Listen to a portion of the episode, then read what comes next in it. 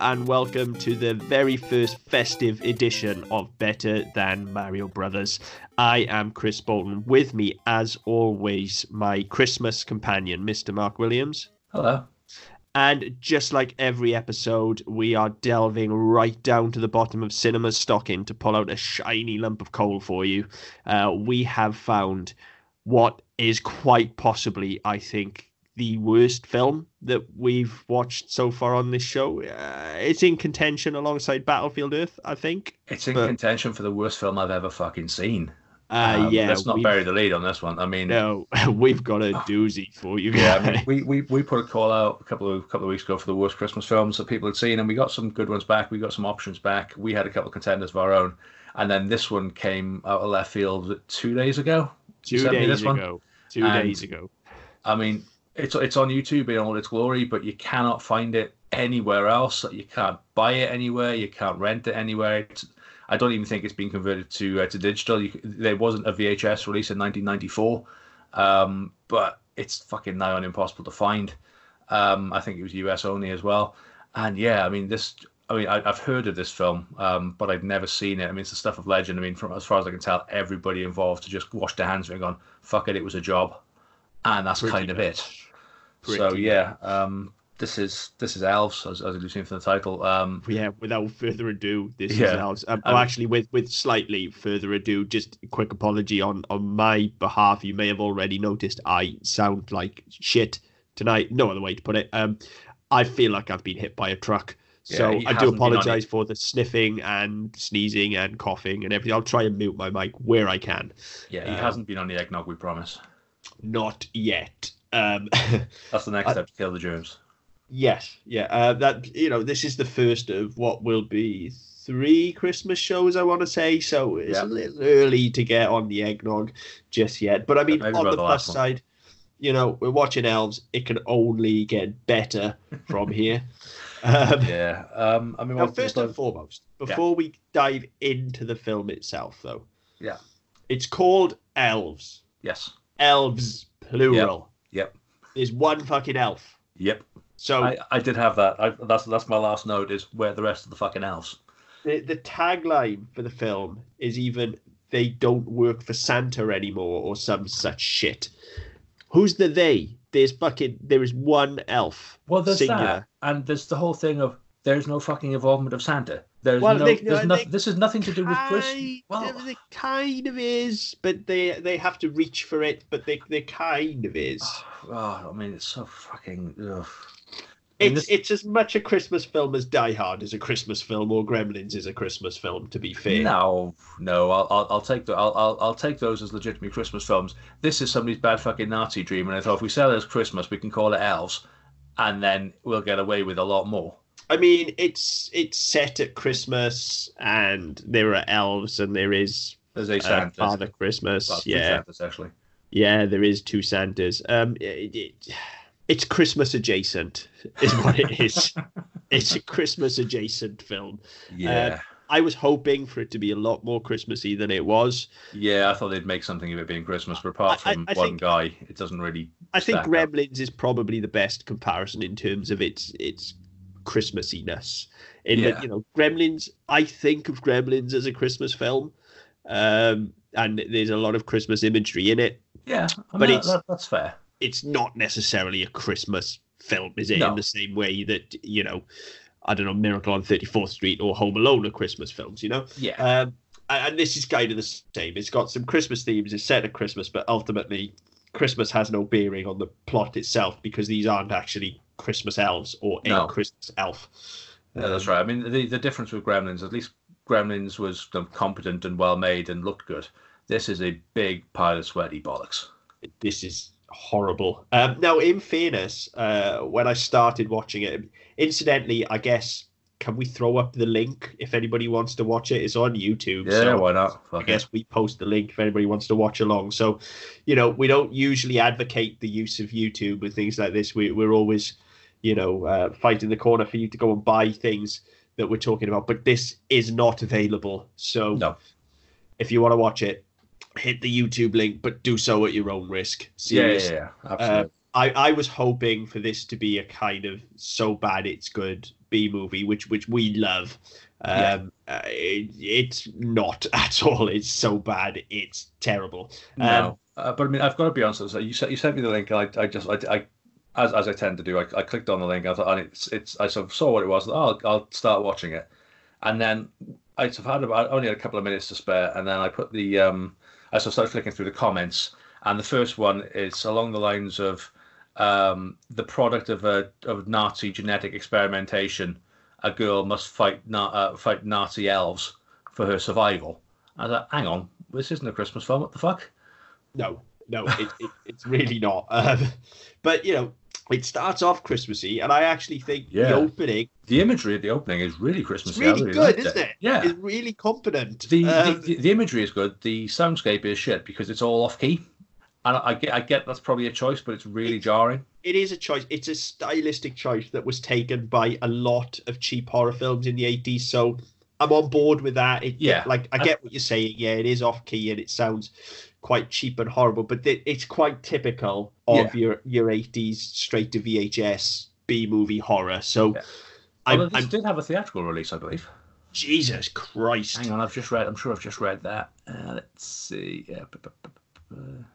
Premiered limited theatrical release in 1989, given an R rating. So the good old limited theatrical release. Yeah, there is, for anybody that's nerdy about this stuff and doesn't know, there is a weird loophole in distribution law where a limited theatrical release opens you up to television networks and now streaming platforms. Yes. Whereas a straight to VHS release doesn't. Yeah, so if you pay a cinema to stick it on to, I think it's three times, isn't it? 3 times a day. I think it is 3 times. Yeah, and it can be, and they're usually at like 1 a.m. in a cinema in the middle. I think there's nowhere. Yeah, there's a day that has to play it more than once, I think, and then that qualifies as being a theatrical release. I think, there is a weird loophole. It's just the way that networks are set up. Yeah, because that's also what makes it Oscar qualifying, technically. Not yes, that it's ever going to be fucking anywhere near the Oscars, but technically it was eligible to be nominated. It's Oscar adjacent. Well, Oscar the fucking Grouch. Just like it's Christmas adjacent. It's just about story adjacent as well. Let's be fair. What? Yeah. What fucking story? Seriously.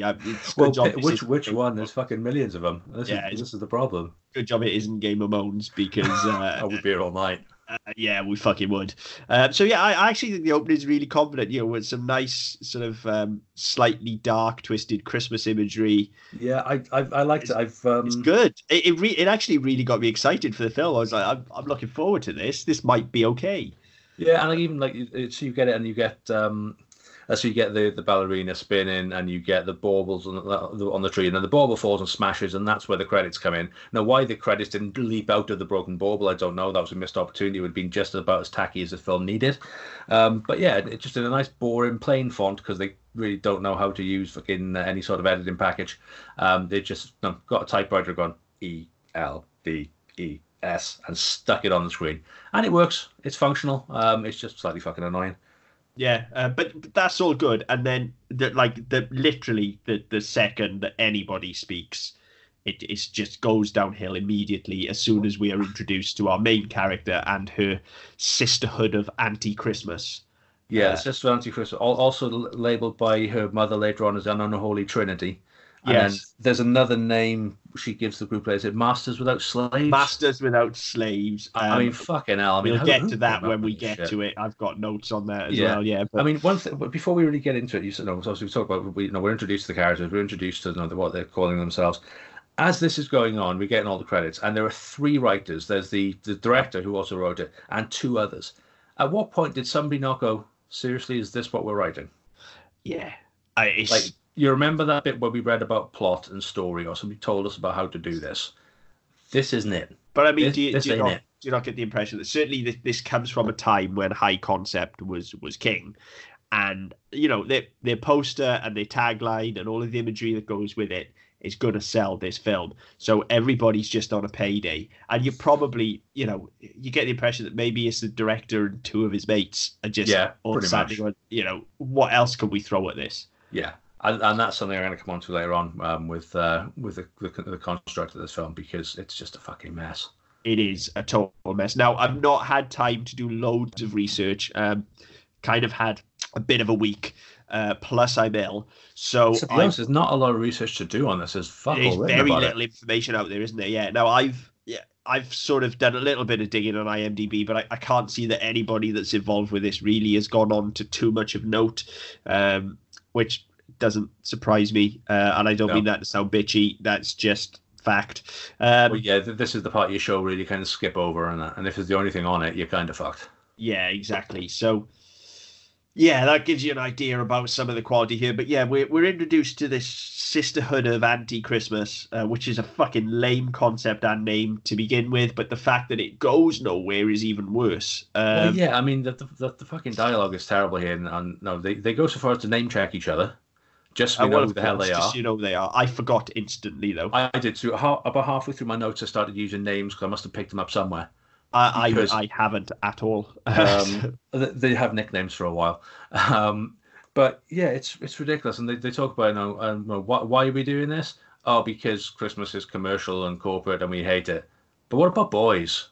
I said, seriously? Is that I mean, I worked on a project a couple of years ago with a writing room, and I've never done it before. I've never done it since. I find it very difficult. It was a good way to get content out, and it was... what we did was enjoyable, and we produced something that was quite good. But the biggest problem we had was it's very difficult without a lot of practice, certainly, for men to write women.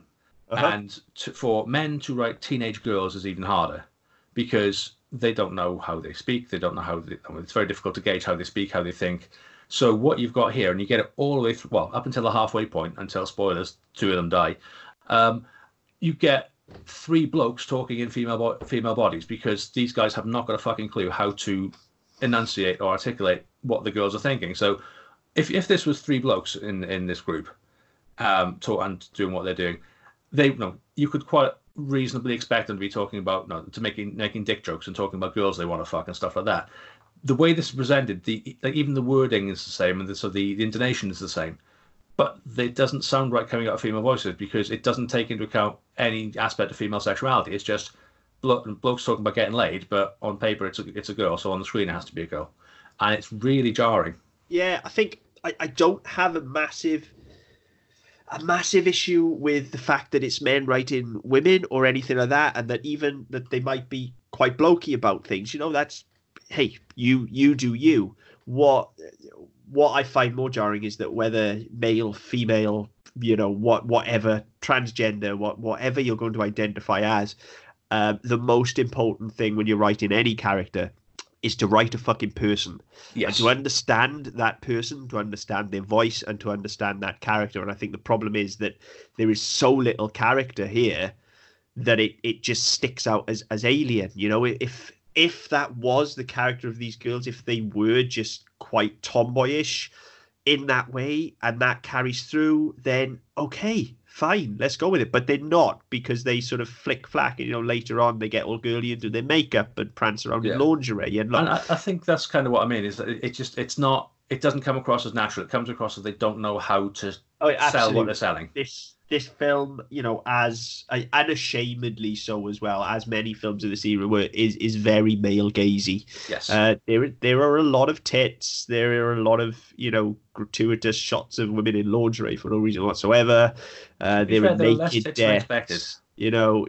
Probably less than I expected as well, but it's still sort of there for the sake of being there. And that... Oh, yeah, absolutely. I mean, there's a scene coming up in the not too distant where our main girl, whose name I believe is Kirsten, I think it's Kirsten. It's one of the K's. For whatever reason, she's taking a shower. Why she needs to be in the shower, I don't know. Apart from the set of the next scene with her little brother, but they're doing making a concerted effort to cover her nipples with her elbows, but she fucking misses. Yeah, and nobody has told her. Yeah. But again, it's entirely pointless. It doesn't do anything apart from set up the scene, which we've jumped ahead a little bit, so we'll come to that when we get to it. But yeah, it's just. Yeah, it's a product of its time to a point, and I think that not that excuses it. I don't think it's ever acceptable to be that to objectify in that way. But yeah, it's just done and handled very badly, I think, from the get go. There are a couple of instances of nudity, and I'll talk about those when we get there as well. Yeah. So yeah, we get this whole sister thing, which I don't understand. I don't know what it's there. I don't know what purpose it serves, but it is. And it never comes, well, it's never really explained. There's never any justification for it. No, and it's actually in direct contradiction to a line that is spoken very shortly thereafter, which we'll come to when we come to it, because I'll bring it up. But they're having this whole kind of ceremony thing as well, and I don't know why or what they're trying to achieve. No. I have no fucking idea. No, there's no rationale behind it, and then it never goes anywhere. There's never any. It's never they never feed back to. They never come back to what the point of it was in the first place. What they were trying to do, what they were trying to achieve, how it may have gone wrong and unleashed this killer elf or whatever the fuck. Yeah, we never actually understand how the elf is raised, do we? Like, yeah, okay, they knock something over, Kirsten or whatever her name is, cuts her hand and bleeds onto the ground, and then the elf kind of rises up. His way out.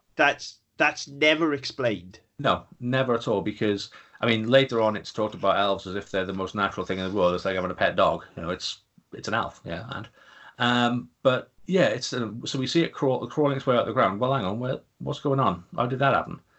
Yeah, it just makes no fucking sense. Yeah, none at all. And it annoys me a little bit here. It'll really annoy me when we get to the end, but we'll come to that when we get there. So yeah, this elf gets raised, and then we're straight away into Evil Cam, which is, you know, always a good trope of a low budget horror. It's used early on. It's used pretty effectively here. Yeah, but it kind of dies off there. So as soon as they go into colour, it really does lose its impact. Yeah, and also it overstays its welcome massively. Yes. Like, we get it, you don't have a big budget, but they tease the monster for far too long. Yeah, but then they do go back to it a couple of times as well.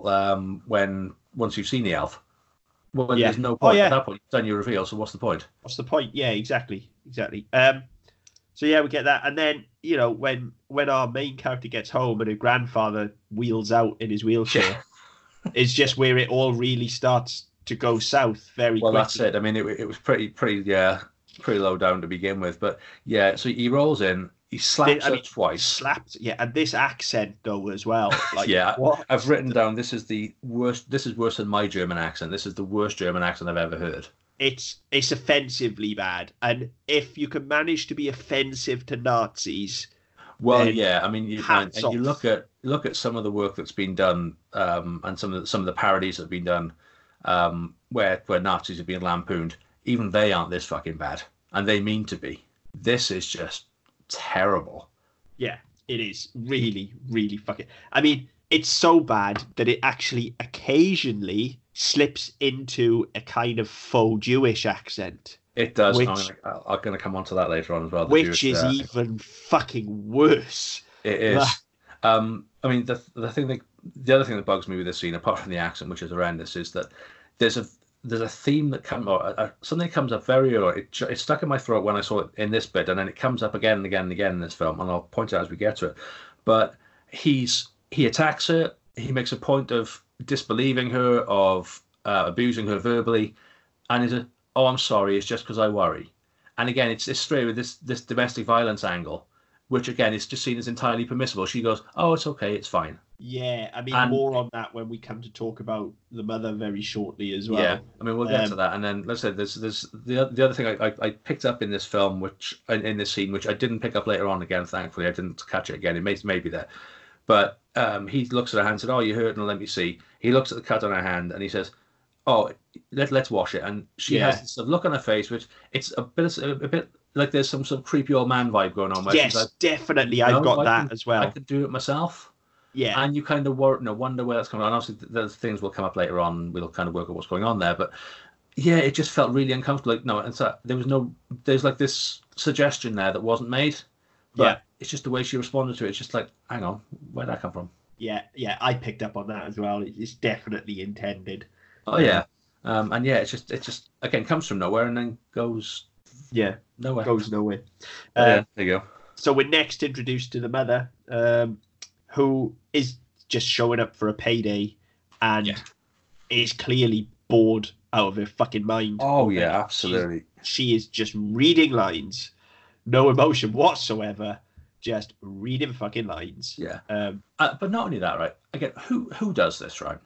So your slightly rebellious teenage daughter sneaks out, borrows a book off her grandfather. Now, the kid's reading, for a start. Kids don't fucking read. So kudos to her, right? She comes back. She's not laid back. She's not pissed. She's not pregnant. So the mother's response is, I'm going to take all your money. Oh, yeah. Who does that? No reason for it whatsoever. It's kind of implied that there's a deeper-seated hatred there, which we will find out about later on. Far too late, though. I do make notes later on that the mother is just being such a bitch. Like, we should understand why. I mean, my first note on this scene, because I sort of went through, I watched the scene, paused it, wrote down my notes. My first line is, why is the mother being such a cunt? Mine too. That is exactly the first thing I've said, is why is she such a fucking bitch? There's nothing there, because there's going to be a relationship between the two of them, be it good, bad, or indifferent. There's going to be a relationship, but she just comes in straight on the offensive and completely. Who takes their kids, effectively her college money, because she's been out, which she's fucking worked for, by the way. The mother hasn't given it to her. Yeah, it's not as if the mother has put it in a trust or has been given to her. She's gone out and got a job and worked for it. And I'm clearing out your savers. Well, fuck you, bitch. Yeah. Who the hell are you to do that? But then the response is, that's outrageous, you can't do that. Well, show us some fucking outrage then. Yeah. It's outrageous, you can't do that, I hate you. Fucking act. Yeah, it's weird. It's fucking weird. Not as weird as the next couple of seasons, so, which are fucking hilarious. Fucking hilarious. Yeah, absolutely. Like, it's so wrong, but it's hilarious. These couple of scenes with the brother. Yeah. These are what I wanted from this film. Yes. When I saw this, I thought it was going to pick up. I thought. Yes, they've missed the start. They're late off the gun. They've missed the starting pistol, and they're about 10 meters behind everybody else. But they're going to make it up. It's now going to kick in, and they're going to have the race of their lives. But no, because I love this. The brother's brilliant. I mean, it leans onto this kind of pervy incest angle again, which seems to run right through this film, worryingly so, in fact. Yes, it does. But yeah, we get the brother perving on her while she's taking the shower in the scene you've already discussed about, where she kind of doesn't cover herself, covering her nips. Yeah, and when she calls him on it, I mean. Yeah, I'm assuming you've written the response. Yeah, I've written the lines down. Yeah, so have I. Said, what you're doing is such a pervert. I'm not a pervert. I just like naked girls. I'm your fucking sister, and you've got fucking big titties, and I'm going to tell everyone that I saw them. What the fuck? It's just I can't believe somebody was sat behind, I guess, a typewriter problem, or a word processor, maybe, or moreover, three people. I can't believe that three people read that dialogue and went, yeah, that's the best we can do. Yeah. But, I mean, the thing I got from it, this guy clearly has some fucking family issues. Clearly. I mean, I wouldn't be surprised if this guy popped up on Pornhub, trying to fuck his children. But this is just like, who does that?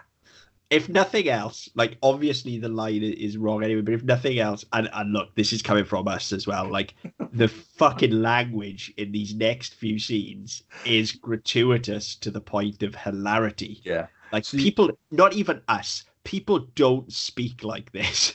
No, it's not ridiculous. Even us. We swear a fuck ton, but people don't speak like this. Literally every other word is fuck for the next 10 minutes in this film. It is, and like this, I mean, this scene is, I say, it's hilarious for the wrong reasons.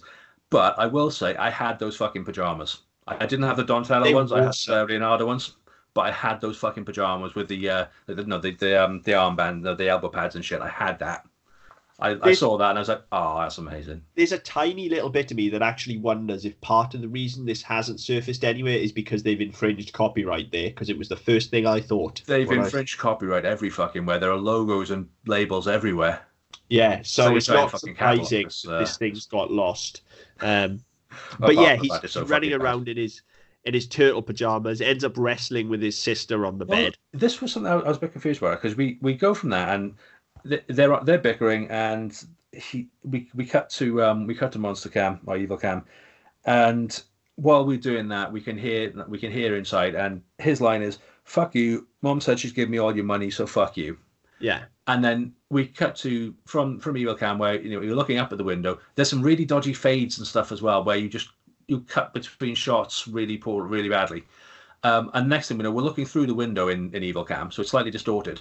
But they're like play fighting. Yeah, and I don't know if that's actually just really bad acting. I don't know, because it it just looked like they're having a tickle fight or something. It does, but and I think that maybe the two of them have just been told to fight, and they've done it, and it's resulted in them just not having fun themselves. Maybe. I mean, it doesn't help that, I mean, it was obviously it was a film from '89. It hasn't been converted to digital, so somebody just ripped it off a video.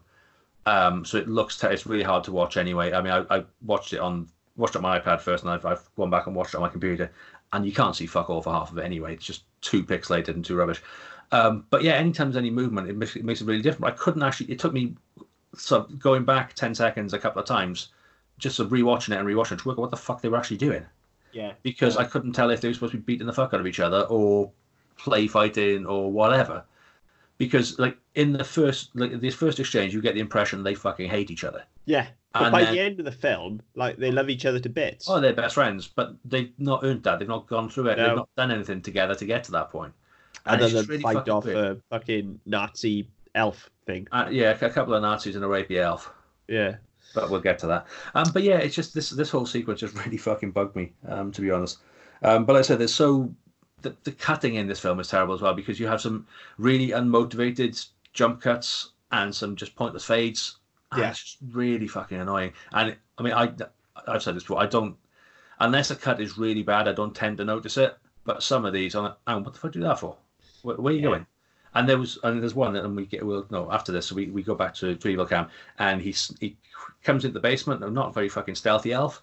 So, you're down in the basement. It just smashes the fucking window. With a really pointless slow motion effect. Yes, I can't work out why they've done that either. And they do it at the end as well, but I can't work out why they did it there either. But yeah, so we see this first time we see the hand and the claw, and then we see the shape of the head. And it kind of looks like Skinner from X-Files, just big bulbous head and bald. And it's only the outline, so you can't really see it. But it's supposed to be quite intimidating, and you've got this stubby little clawed hand and or some scaly, scabby-looking arm. And then you get this really stupid slow-motion shot of it. Does it throw a rock, or does it punch it through? I can't work out what it does. I think it punches the window through. But because it slows down at the exact wrong moment, you can't tell what the fuck's going on. Yeah. So then the window kind of explodes in slow motion. And then we get a jump cut to Monster Cam going up the stairs of the basement, going past the Christmas tree, going onto the stairs, getting to the landing, and it stops. So it's been going up. All the movement in the shot has been going up. Then you cut straight into a shot where it's going sideways. Yeah, it's weird. And across her sleeping body, and it's like, what the fuck are you doing? Like, yeah. What has your guy never picked up a camera before? Has he never seen a fucking movie before? No, it is terrible. But I mean, in the middle of all this as well, it's just intercut with this scene between our lead and her cat, Agamemnon, where, okay, first of all, she mentions that Agamemnon's the only friend that she has in the whole world. That's not true, is it? Because we saw her with her fucking sisterhood less than 5 minutes ago. Well, we've had that, but also the line is, I'm living a cliche. Yeah. While holding a photograph and lying on a bed mournfully stroking a cat. How many fucking movies has that not been in? Yeah, exactly.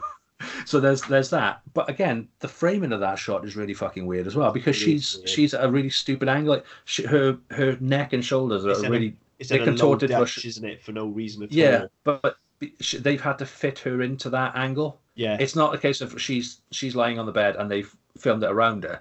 They've got, your head is fine, but we need you to move your feet and thus twist your back or bend your back. And again, it just doesn't look natural. No. Let alone fucking comfortable. And yeah, it's just, there's lots of things like that in this film that really piss me off. I suspect part of that may be that they are shooting on a very low budget, so they probably had a very limited number of lenses.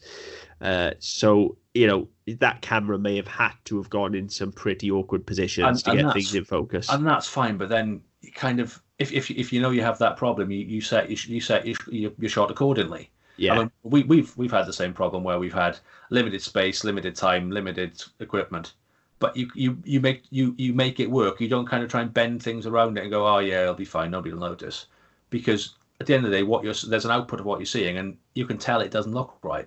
But it's like they've still gone, we're going to frame your head and your shoulders and the cat, because that's important.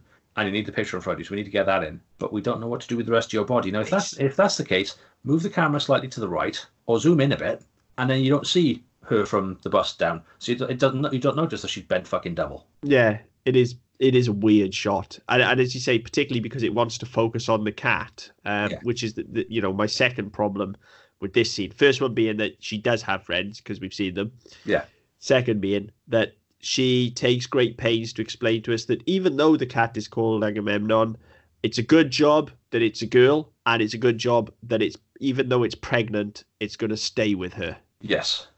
Solidarity, sister. Now that is such an awkward and clunky chunk of exposition that it feels like it must be important. Yes. But it's not, because it goes nowhere. Absolutely. I mean, yeah, the whole thing with the cat is just fucking annoying. But yes, I mean, yeah, we have weird. That. It's just a weird exchange that it's an oddly specific thing to tell us. Yeah. That the cat is a female and is pregnant. Yeah, it's I don't know. I just don't. I don't get the point of the scene, to be honest. No, I mean, I mean, and for later on, they're trying to set up the fact they literally cut to the cat. They needed a cutaway. They did. They just cut to the cat. They literally cut to the cat. What they should have done was sat that cat on a windowsill and had it sat next to it. Yeah. And okay, they needed to portray a bond between her and the cat because of what comes up later on, but it's so heavy-handed. But we did need to know that the cat was called Agamemnon and was pregnant. We didn't need to know any of that. No, I mean, what happens to the cat? No, it's barbaric enough anyway. That was almost me, to be fair. That was almost me going, no, I'm not carrying on. I'm not doing it. I mean, I'm not a huge animal lover, as you know, but I mean, it was one of those. What happens to the cat is barbaric, and it's pointless, and it's spiteful. Yes. And it's completely unmotivated. But again, we don't need to know that the cat is pregnant and it's her only friend, apparently, because it's going to be bad whatever happens. We don't know. However you look at it, what happens to the cat is bad. Yeah. So fuck all that noise. Let's just move on with the quote-unquote story. But remember at this point that the cat is sat on the bed with her. Yeah. Because that's important. Okay? Mm-hmm. So we then get back into the brother's room and the elf attacks him. But there is a time lapse, because she, in that scene, she's wearing something red. It's like, I don't know if it's a robe or a sweater or what, but she's wearing something red. And then we go back to evil cam where it comes up the stairs, and then the shot where it jars from a straight vertical movement to a lateral movement. She's in her pajamas in bed asleep. Oh, okay. So there has been a lapse of time. So the cat could conceivably have fucked off. Yeah, because the cat is also now in the brother's room because the story says it needs to be. Yeah, because the next thing we get, it's like a really bad fucking Dementor from Harry Potter. It's kneeling on his chest, kind of hovering over him, and you don't know whether it's trying to kiss him or trying to bite him or what the fuck's going on. But it's just kind of sitting on his chest. It might as well be taking a dump. Yeah, whenever we see this creature, it's, look, I get it. You didn't have a budget. I get it, but... It looks like you've bought it from a fucking costume shop. You'd have been better off buying like a fucking gargoyle costume for Halloween. Do you know, you sticking somebody in it? Yes, I completely agree, because this thing is completely immobile. The face doesn't move at all. No, it's awful. I mean, but it's just kind of sat there, and the kid is sitting up screaming and squirming, and it's just sat there. It's not moving. It's not trying to hold him down. It's not leaning forward and trying to eat him or bite him or anything like that. It's literally just sitting there, and then the cat jumps between them. And as the cat jumps between them, the elf slashes, and it catches the brother on the shoulder. Yeah, and then runs and jumps out the window. Now, why he didn't do that when he started fucking screaming, I don't know. Who knows? Who knows? So at that point, Kirsten runs in, followed by the mother, who's again, don't get me wrong, I know this mother's a cunt, but if she has any, not even maternal instinct, just human instinct, there is a child in distress that is bleeding and saying that he was attacked by a ninja goblin fucking troll or whatever. Again, brother saving the film here when she says, "What was it?" and she's trying to say it's the cat, and he says, "No, it was a fucking little ninja troll." Yeah, a little guy, ninja goblin troll or something. And little ninja troll is what he calls it. Yeah, and yeah, that's great. But then again, this woman, who's their mother, it was the cat. Fuck off. And then they all go off back to sleep as if nothing has happened. Yeah, she's such a bitch. But like the two kids as well, they go back to everybody leaves. He just pulls his covers over, rolls over, and goes back to sleep. Yeah, but seriously. Yeah, my kids hear wind and they're up for 2 fucking hours. Yeah. That's without ninja troll goblins attacking them. You know, I was like, fuck me. Yeah. But yeah, she's just completely heartless and she's like, yeah, back to bed. Off you go. Cat's fault. Yeah, it's fucking terrible, isn't it? Absolutely awful. So yeah, that was, I mean, the note I've written down, written to the mother, has this writer ever met a person or observed human interaction, especially amongst parents? Because there's just no natural, there's nothing natural about any of these characters. I mean, I think the filmmakers, not to cast any aspersions on any one of them in particular, there are 3 writers and a director here. I think at least one of them has some very severe parental issues. Oh yeah, somebody needs some therapy. Yes. Hopefully that whatever this film made what's paying for that. Yeah, because it certainly reads like there are some issues here. Yes. So moving on, we get an establishing shot of a department store with a hobo kind of guy walking outside. Now there is a. I've written that as well. There is the thing with this. Before we get into that. We get the establishing shot and we come down the front of the department store and you've got a brass band playing outside. And you've got MIDI fucking music. Yes. It's awful. Now, look, as somebody who has spent a large, well, actually the majority of my life playing in a brass band up until last year, literally I've been in a brass band for 20 odd years, that I'm going to take issue with this.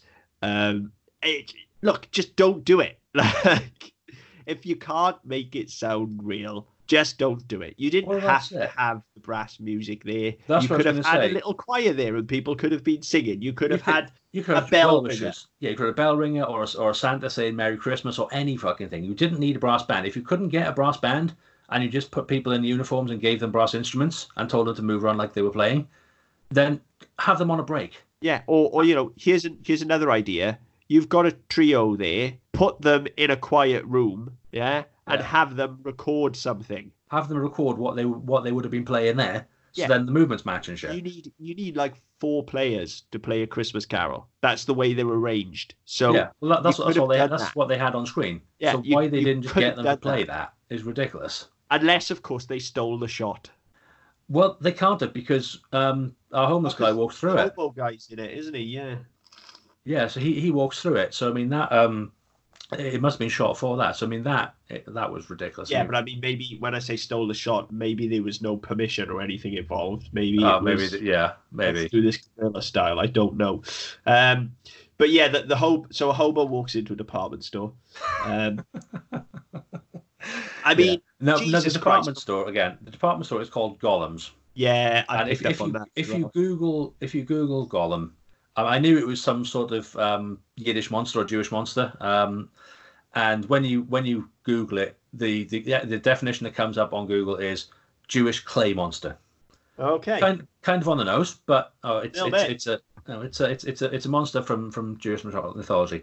So obviously you look at any of the depictions, and it's our fucking elf. Yeah, that doesn't surprise me. Given the Nazi association with this film, what are they trying to say about the Jews? You see, I've been trying to unpack that as well, and it's so confused that I just don't know. I can't work out if this film, and once we go through, you'll see what I mean. But I can't work out if this film is trying to sympathise towards the Nazis or not. Me either. It's weird, isn't it? It's fucked up. It really is. It's all over the fucking shop. But yeah, so we've got Golem's the department store. We get the hobo guy walks in.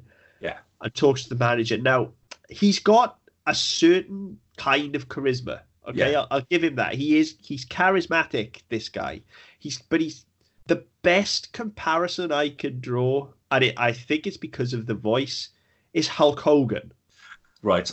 About halfway through, I've written down, is this the same guy who is in No Holds Barred? There you go. Because he's got this weird monotone delivery. He's not necessarily a bad actor, certainly not by this film's standards. Like, no, he's probably one of the best ones in this. Yeah, and he's got some real charisma, but he's got this light monotone voice. So there's just no pitch change in anything he says. He sounds just permanently stoned, really. It's weird. There's something weird about him. Yeah, it is a bit strange, and like the There's a scene before that. So we see him going in, then we cut to the cafeteria where Kirsten's working and her friends are there, and they're talking about how bullshit it is that the mother has stolen the money, which presumably she's done by now. They feel it important to call her Kirsten's stepmother so that Kirsten can correct them. Now, yes, if these were her friends, shouldn't they know that it's not his stepmother? Well, and also, yeah, why is that important? Because you can have a wicked stepmother. It's a nice trope. I've missed it when we've gone through it, but I did write it down. When we had the scene between Kirsten and the mother in the kitchen, where I said, "There's no way they're mother and daughter because one actress looks about 5 years older than the other." And I got the impression from the first few scenes with her that she was a stepmother as well, just because of that trope, because of the attitude and the way she treated her and all that sort of stuff. But then for it to be brought up like that and corrected suggests that it's going to become important again. Yes, it's not. It's not. Not at all. And the other thing, of course, is they say how it's bullshit that the mother's confiscated the money because she was saving for art school. Where's that come from? And where does that go? And later on, she mentions that she writes poetry. Yeah. Seriously? Yeah. We get that scene, which goes fucking nowhere. And then they say that, oh, it's nearly my break. Let's go mess with Santa. Yeah. Weird. Who does that? And B, when we get to the line with Santa, how long a fucking break does she have? Yeah, I know.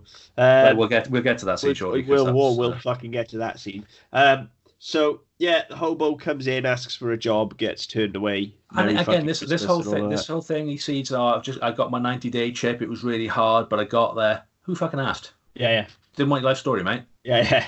Because again, it goes fucking nowhere. And I've got a comment on this later on. 2 comments actually, but yeah, it's one of those that it's not a part of the story. It's not, nothing happens with it. No. So why do we need it?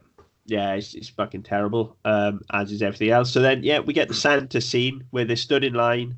Santa's shilling the toys to the kids. I quite like that. I like that bit. What I didn't like with this is you get this sort of nice sweeping low shot across everybody's feet in the line. And this is what I mean. It's a really long fucking line. So how long a break does this girl have that she can stand in line to go fuck with Santa for 5 minutes?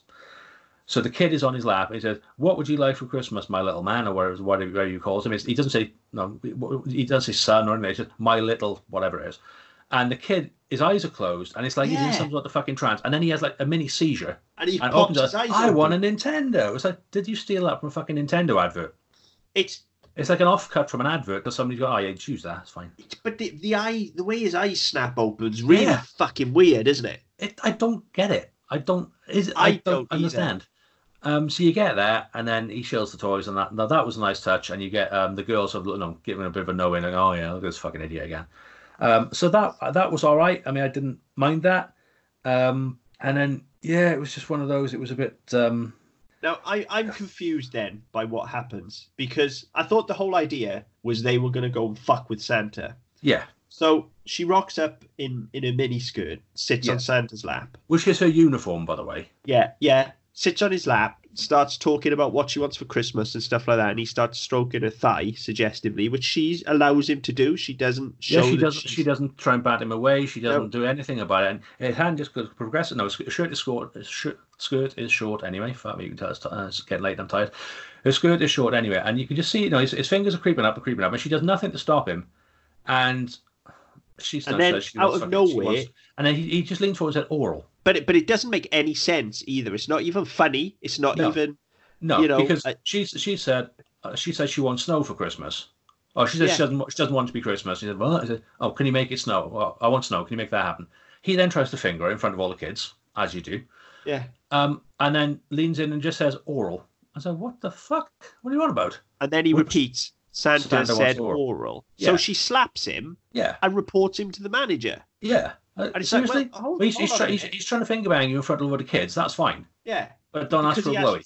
And also, wasn't your whole thing? I thought the whole idea was like I thought that this was like one of the guys that they were talking about at the start that they were trying to, or at least like one of their boyfriends or something. Yeah, they were trying to get a rise out of it, trying to have a bit of fun. Yeah, it just makes no fucking sense. We have jumped a scene as well because we get the shilling, and then we get the scene where the mother puts the cat in a pillowcase and drowns it in the toilet. That's next. No, it's between the two. I've written them down in order. Oh, is it? Because I've got it after Santa said oral because that was the point where I literally was like, I don't think I want to watch this anymore. That's I'm an animal lover, as many of you who listen regularly will know. Specifically, I have 3 cats. Now, look, the dogs always die in films and stuff like that. I get it. You know, killing the animal is a thing. It's a trope. I get it. But this is just so malicious. But again, normally they die in a fairly heroic way or in a fairly poignant way. This is just mother being a bitch. I mean, obviously her thought behind this is the cat attacked the son the night before. As far as I think that's a reading of it. That's an assumption where no, because of the way that's the way you would assume. But because of the way she's presented thus far and the way she carries on to present, it's just because she's a cunt. Oh yeah, absolutely. But either way. Yeah. Even if it is because the cat attacked the son, totally uncalled for. To put it in a pillowcase and drown it in the toilet. Just all the hell of that shit. Just give it away. Or, look, if you're really going to, then take it to a vet to be destroyed humanely. This is the 80s. Fucking shoot it in the head. Well, that's it. Take it up back and all yellow it. No, it's not. You don't need to. And you certainly don't need to fucking show it. Drowning it in the fucking toilet. Well, that's it. It's not even. There's not even a classy way to do it. If you're gonna do it, stick it in. No, you put it in the pillowcase, tie the top, and chuck her in the fucking river. Catch and swim. It's horrible. Yeah, it's horrible. But then she goes to the trouble of burying it. If it means that little to her, just chuck it in the bin. Yeah, it's fucking terrible. Fucking absolute terrible. But also, just to go back quickly to the Santa Says Oral scene, we once again get this thing where when she first sits in his lap and it's like, ho, ho, ho, what do you want for Christmas, little girl, or whatever. And she says, I want it to not be Christmas.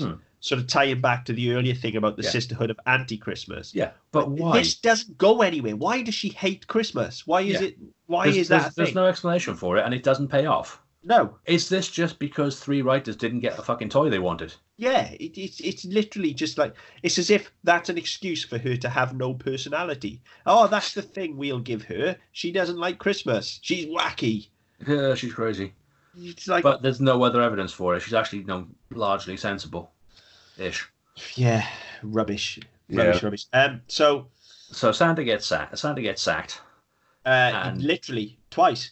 Yeah. So he walks off from the store, and then so he's there. Now again, the imagery here is fantastic. It's just poorly handled. You've got guy there. He's still in the Santa suit. He doesn't even take the beard off.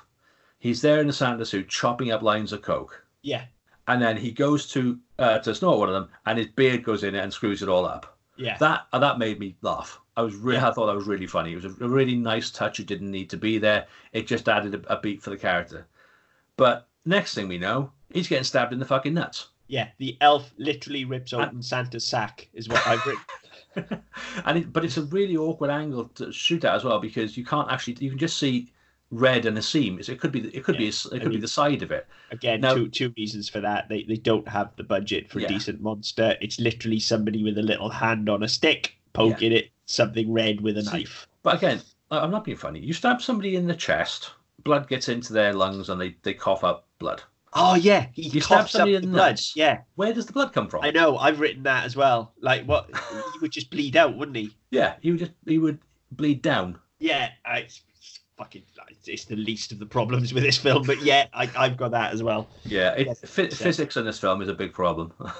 Oh yeah, remind me of that when we come to the gunfight that goes on for 20 fucking minutes. So that happens. Then there's probably a bunch of shit that we're going to miss, but I don't know about you, but I just really started to get pissed off with this film. So I got plenty of notes, but I may miss stuff from here on out because nothing was making sense and nothing of any import was happening. But the next thing that I've got that really fucking annoyed me was Kirsten gets home, undoes her bandage, and her wound appears to have healed. Yes. I've written that down. How does she not realize? I get it. She's at the age of what? 17, 18, I would presume she's supposed to be. How is she only now realizing that she has super healing? Like, surely, and that was a deep fucking cut that she got. It was. But then later on, it's back. Oh, well, yeah, we'll get to that later on as well. But there is one note I've written between now is that you're introduced to the world's worst fucking cop. Oh, yeah, who never comes back either. Yeah, he does. He does come back, and he gets even more inept. But he comes out and so he speaks to a minor without an adult present and now says, well, what do you think about all this? Well, why should I care? Well, he tried to fill you up, and minutes later he's dead. Clearly she hasn't done it because she's just been with a line of fucking people. Yeah. So it can't have been her. But then rather than questioning her or going, do you not think that's a bit suspicious? He goes, all right, carry on. Oh, yeah, he does come back later on, doesn't he? I didn't even twig that was the same guy. Yeah, but it's the same guy because he's equally fucking useless later on as well. Yeah, he just doesn't do his job. You have inept cops in these things all the time because they don't believe and all the rest of it. This one just doesn't know what the fuck he's doing because, again, I think our writers have never seen a cop, met a cop, or seen a cop show. Yeah. That happens. She realises... Oh, and our hobo guy... he gets the job as the security guard. Well, he gets evicted from his trailer. Yeah. Oh, yeah, that's right. He comes up with like, how can you get kicked out of something like this? And it didn't look that bad. It looked like a reasonable trailer. It wasn't rusty. It wasn't leaking. No, okay, it was kind of thing. Yeah, it was okay. Fine. Yeah. Well, snobby fucker. But yeah, so he's down on his luck. And then we got back to Kirsten. She's at home. She's super healed, which she should have realized at a much younger age. But then, okay, now no spoilers, I guess, because we haven't got to that point yet. But when we realize why the elf is killing people, this next bit makes no sense. I don't understand why he would dig up the cat's corpse and just start smashing it against her window. Well, yeah, because they say later on that elves eat everything. Yeah. So if he's going to dig it up, why didn't he eat it? Yeah, and also, what has he got to gain by scaring the living bejesus out of her? Yeah, unless he's maybe trying to give her the cat back. I don't know, but maybe. Anyway, either way, that's a thing that happens. He digs the cat up and smears it all over the window, which seemingly gives her a fright. But then in the very next scene, she's perfectly composed. And for somebody who, bear in mind, this cat was her only friend in the world 10 minutes ago, and she's just seen his desiccated corpse. She's in a pretty good fucking mood about it. I'll be honest. She's fine, and she's more than being distraught. She's adamant it was a troll, not a raccoon. Yeah. Well, have you ever seen a raccoon, and have you ever seen a troll? How do you know the difference? Well, yeah, she's probably seen a raccoon, but she. Well, maybe I've never seen a raccoon. She just repeats that it was a fucking evil little ninja troll, doesn't she? Yeah. But the bit that really bugged me was how she didn't seem to give a shit that she now knows her... Because at this point, she doesn't know the cat is dead. It's not until she sees it at the window. So she's now seemingly lost her best friend in the entire world and seen its body in a pretty poor state. Yeah. And she's just like, yeah, whatever. She's really not arsed at all. She's not at all. And then they have an altercation. Her and the mother have an altercation. The grandfather comes in after she storms off and says it's these evil elves, or whatever he calls them. Calls them something in German. And the mother says, "Oh, you and your stupid fucking elves! I killed the cat, not the elf. Me." And I go, okay, well, why are you telling him that? Who cares? Yeah, fucking... because all you're doing is opening yourself up to being found out. Yeah. So again, that was fucking stupid. But then you get this really clumsy fade, and he's to later on that, and he's doing some fucking stupid ritual or other, which again is never explained. We don't know. Crystal. Yeah, I mean, again, it never goes anywhere. It's never explained. We don't know what the hell's going on. It's just he's pottering around with his fucking charms and crystals and shit. Yeah, it's fucking again more bad shit, really. I've got a note that says the creature effects are terrible. We've already covered that. Yeah. So Hobo gets a job as Father Christmas. So he's there trading pity party stories with Kirsten. I've written at this point his name is McGavin. Yeah, I've written it down now. That's what his name is. So he gets a job as Santa, which I didn't see that one coming because he's got fucking platinum blonde hair and a grey and beard, and he's quite well built. Didn't see that one coming at all.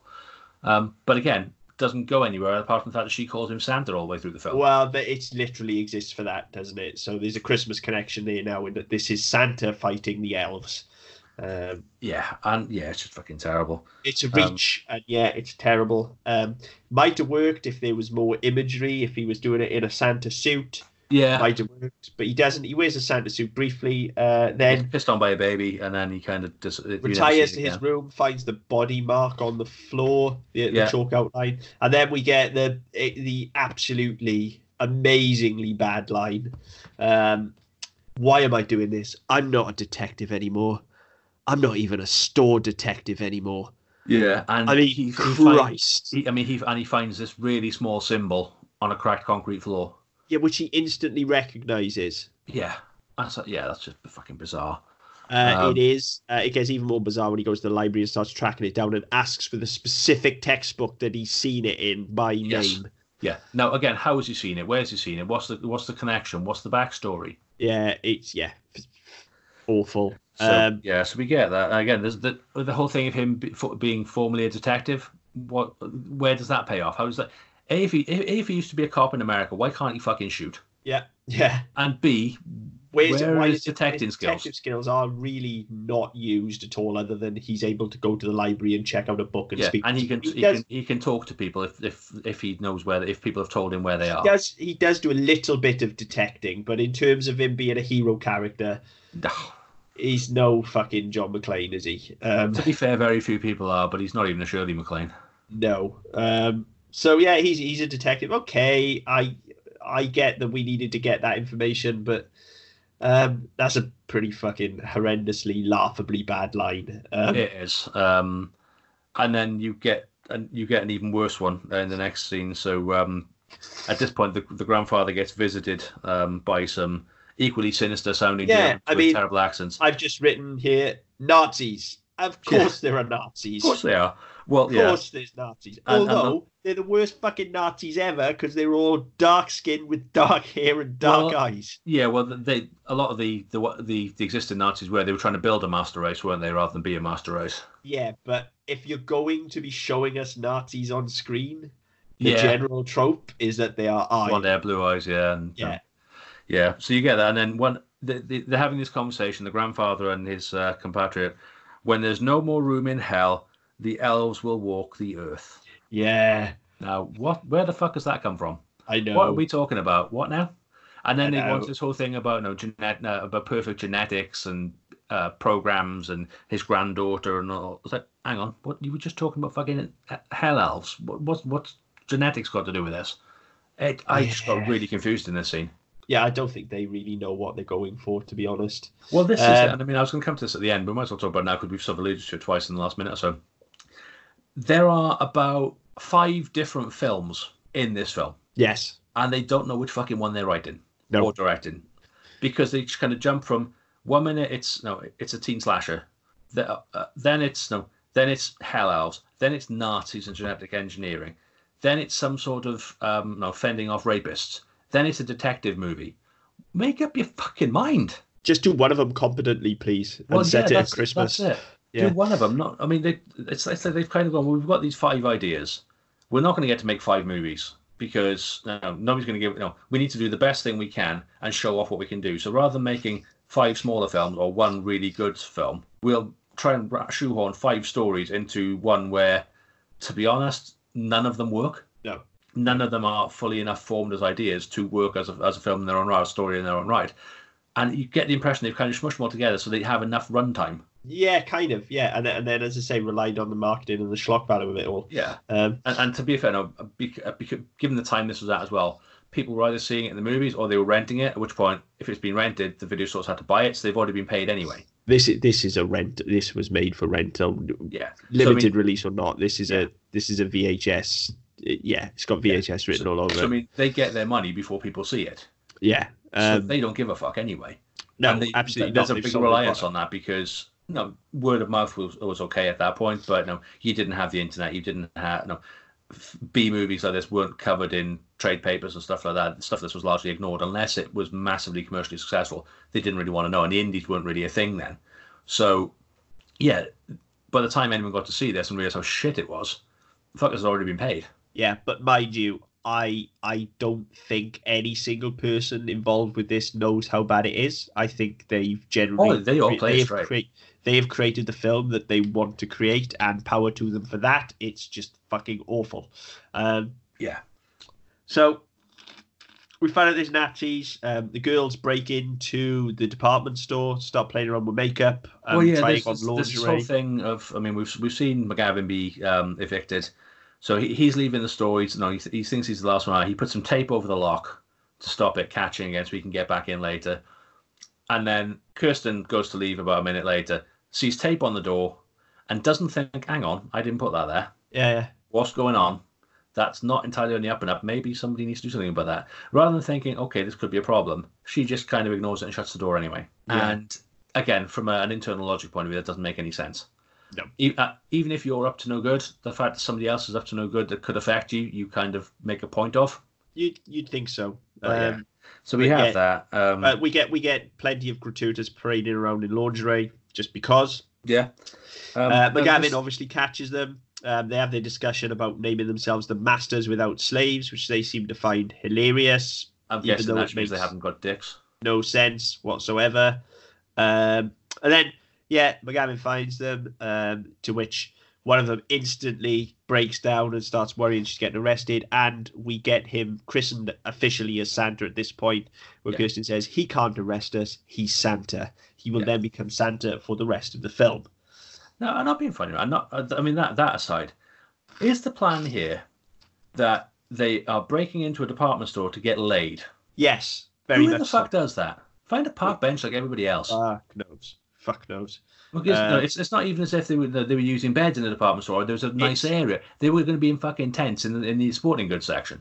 It's because they wanted a confined space to trap them in with the elf. To be fair, it's because they had somewhere that one of them presumably worked and they could film out overnight while it was quiet. That's exactly what it is. It's convenient and it's a confined space. Now, if the rest of the film had taken place in the, and it becomes sort of Die Hard with Nazis and an elf. Well, that's what I was assuming, because the first comment on YouTube for the film is, a young woman discovers that she's the focus of evil Nazi experiment involving selective breeding and summoned elves, an attempt to create a race of supermen. She and two of her friends are trapped in a department store with an elf, and only Dan Haggerty as the renegade loose cannon Santa Claus can save them.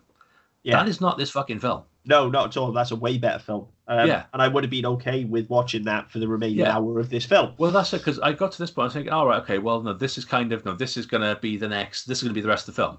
They're in a department store, they're trapped in with it, and all that silly shit with the Germans can fuck off. But this bit, then we have this whole shootout bit and all the rest of it. Well, there's plenty to get to before that. Yeah, there's loads to get. Let's get to this bit, but then this scene ends, and there's still an hour left of the film. Yeah. So the Germans break in because they need to find her, because we found out that now, actually, there's this whole fucking Nazi experiment where she needs to have sex with the fucking elf on Christmas Eve. Yes. In order to bring about the master race. So the Nazis want her, but they want her alive. Yeah. So the boys they're supposed to be meeting, at this point, Santa has locked the door. So the boys can't get in. So they try. One of them picks up a fucking pipe, which Santa was going to use to break in, but then found the door was open again.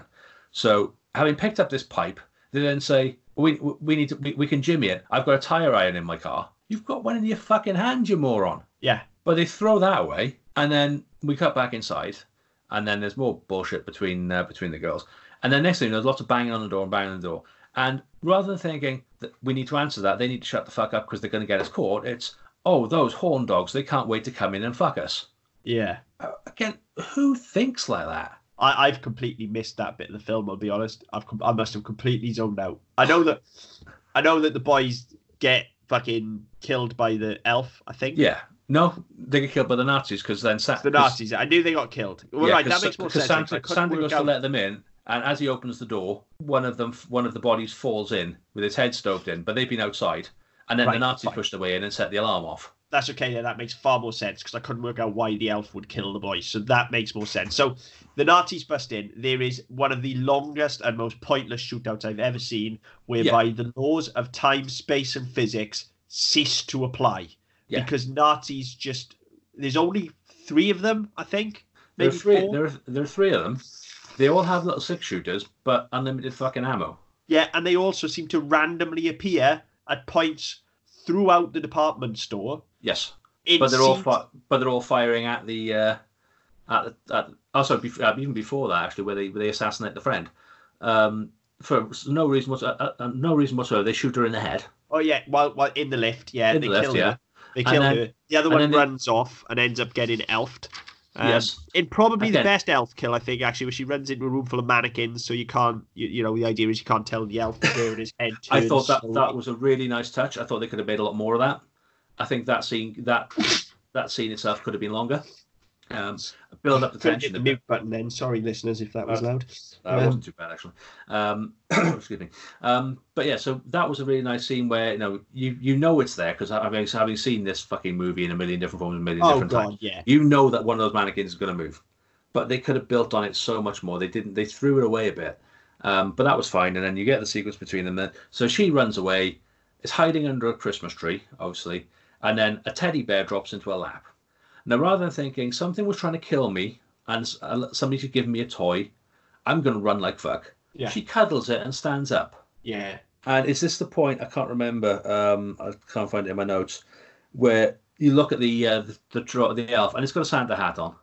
Yes. Now, what the fuck? Because it sees an elf, and the elf's wearing a Santa hat. Yeah, after it stepped on a Christmas bauble, I think. No, that's later on. It sees an elf, the elf's wearing the Santa hat. So the next time we then see that elf, it is wearing the Santa hat. Mm. But it wears it for precisely one shot. Yes. And then the hat vanishes and is never seen again. Yeah, absolutely pointless. I can only assume that is there purely so they can use it as a publicity still. Yes. Just leave the fucking hat on him. It doesn't hurt. No, that's right. It's fine. Or even if you make a point of, as he's chasing her, it falls off. Yeah, just you leave it there. It would be. I think he's better for having the hat on. It gives him some character in what is otherwise an entirely lifeless creature. But anyway, we have missed a bit as well. Before the guys turn up, before the Nazis turn up and start shooting at everybody. There's this whole spiel of just say no, and talking about sex, and the timid friend says, "Oh, I'm just going to do it and get out of the way. I don't like confrontation." Again, this is not really an attitude you want to be putting forward as to reasons teenage girls have sex because they don't want a confrontation.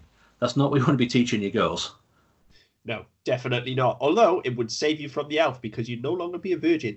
But they didn't get a chance either, did they? Yeah. No. She gets killed by a fucking elf anyway. And then, like, again, there's this weird suggestion. I think he's about to fuck the body. Yeah. But he, like, even to the point where he picks the hand up, and it's almost as if he's suggestively kind of throating the finger. That's a bit later on. That's afterwards, and I've got a specific note about that. Because, and we'll do it now, we'll jump back. But at this point, it's the one who died in the lift who got shot in the head, right? So her head's a bit of a mess. So you wouldn't go for her anyway. You'd go for the other one who you stabbed in the side. Yeah. No, that's fine. If you're going to fuck a corpse, fuck one that's less damaged. Fuck a good-looking corpse. If you're going to do it. Yeah. But at this point, the police have been... Joe, ex-cop alcoholic, has been given 24 hours to solve the crime on his own by the lead detective. Mystery, yeah. Yeah. What the fuck? And everybody's gone home. Nobody's been questioned. Everyone's gone home. Yeah, I couldn't work that out either. Like, yeah, you're an alcoholic, but you were a detective once, and I can't be asked. So yeah, so you've got to do it. You've got 24 hours, but only 24 hours, mind. Yeah, you've only got a day. But then, so the bodies are still under sheets in the department store. So presumably the cops are still there, but nobody sees this elf walking around and fucking deep throating the fingers of a corpse. Weird. But then what? But then he deep throats the finger, but then he bites it fucking off and starts eating it. Well, he bites it, and they talk later on, but they'd eat anything. But then he sees a rat, which is alive. Yeah. So he goes for that instead. Yeah. So but, again, that pays into something they'd say later on, but it's entirely pointless. And again, I think it's just another excuse to show the girl in the lingerie. Yeah, totally. So we have skipped a few bits. We've got the...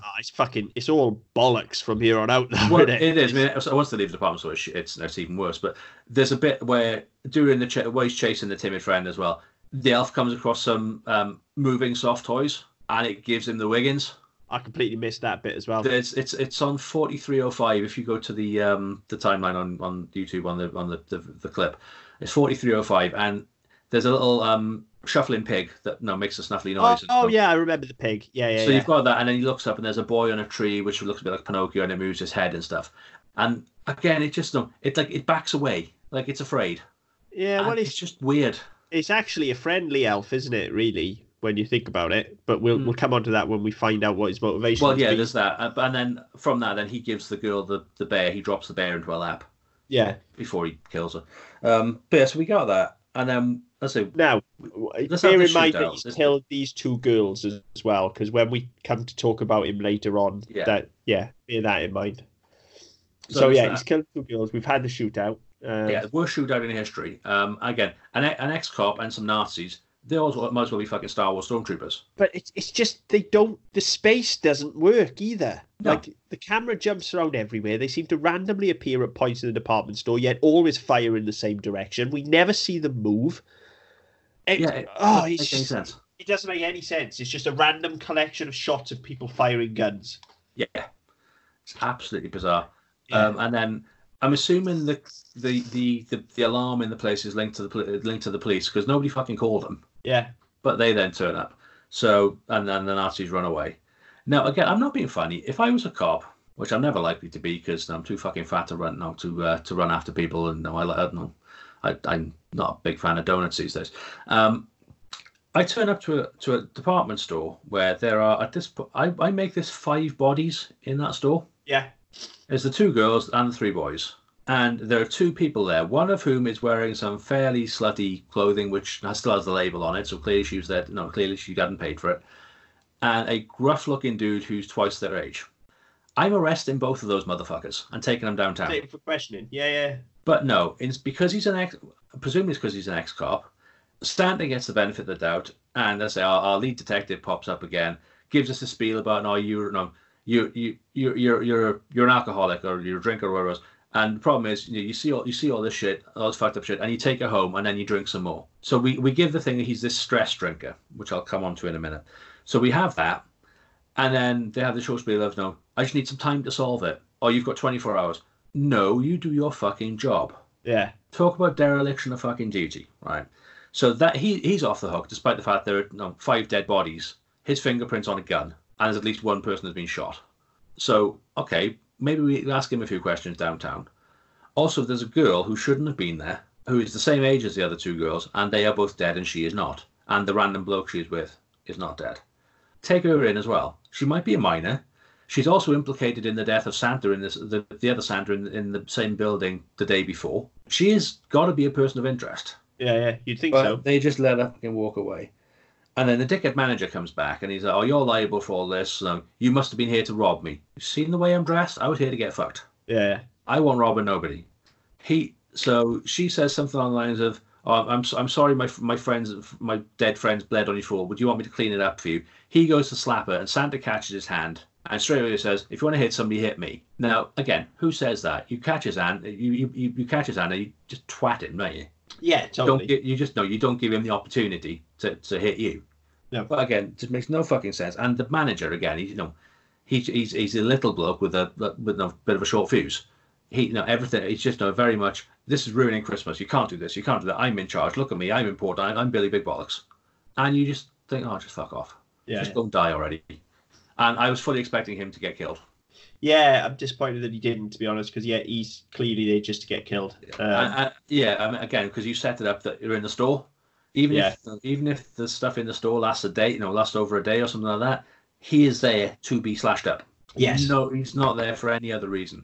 But they don't do it. They shit out and they do something else instead. They just ignore after this scene, you never see him again. No. You never go to the store again. No. So that makes no sense. At this point, I'd noticed it a few times, and I'd sort of managed to tune it out. The fucking background noise. Oh, it's awful. I was listening through headphones. The sound quality is terrible. I mean, it's abysmal. I mean, I had it on my iPad yesterday, but I was off work yesterday, so there was nobody at home, so I had it on volume while I was doing other stuff. Didn't notice it.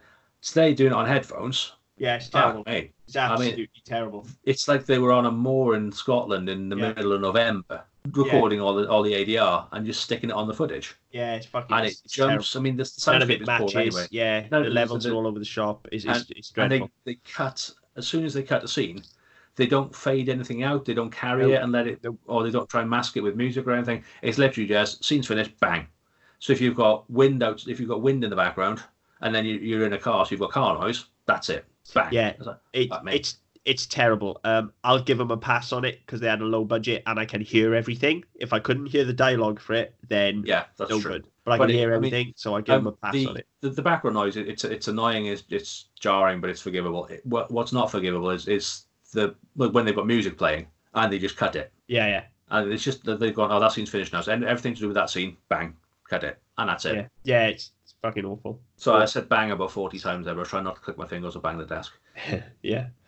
I should really try and practice that. So yeah, we get out of there. We get back home. Kirsten gets a dressing down from her mother, and at this point, I've written like if there's a reason for the mother to be such a bitch, like we really should have known about it by now. We will find out shortly, but we should know about it by now because she's such a cow. Yeah, there's this and that's. I mean, this happens. There's an exchange between the mother and that kind of again goes nowhere. Yeah. And then you've got McGavin challenges the grandfather. You know, they're talking. And he says, "You seem to know everything that's going on." Does he? Yeah. What? Look, we as an audience know that he's involved because we saw him with the Nazis. But why would McGavin know that? How would McGavin know that? And what has been said? Because obviously he told. It's because he's a fucking detective, obviously. Well, obviously, but Kirsten has told the mother and the grandfather what happened, and they don't. Oh, the mother doesn't believe her. The grandfather hasn't said anything. And McGavin's gone to bat for her. She then goes to call the police on McGavin because she doesn't want him there. Blah, blah, blah. And so the grandfather comes after him and says, "What did you see? Tell me what it was." And he says, "Well, you seem to know everything that's going on around here." I was like, he's asking you what you saw. He doesn't know. That's the fucking point of asking a question. Yeah. And it's just so fucking frustrating. There's nothing to suggest in any of the previous bit of that scene to suggest he knows anything. Yeah, it's... I just they've made it up as they go along, haven't they? Yeah, that's the thing. They have, yeah. And then we get this whole thing of the grandfather makes a comment to Kirsten about it's my past and your destiny, and like, hang on, what are you talking about now?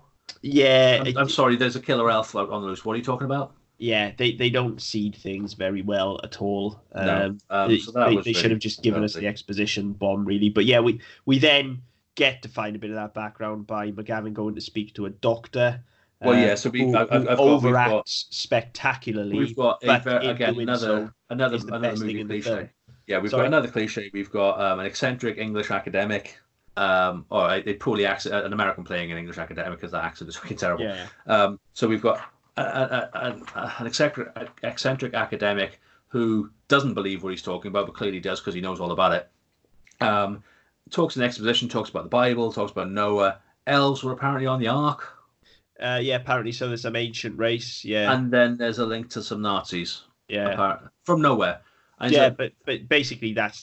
Here's your exposition bomb section. He gives you all the backstory that you don't really need, but includes McGavin in it. Yeah, and there's no actual connection between elves and Nazis other than the Nazis were interested in them.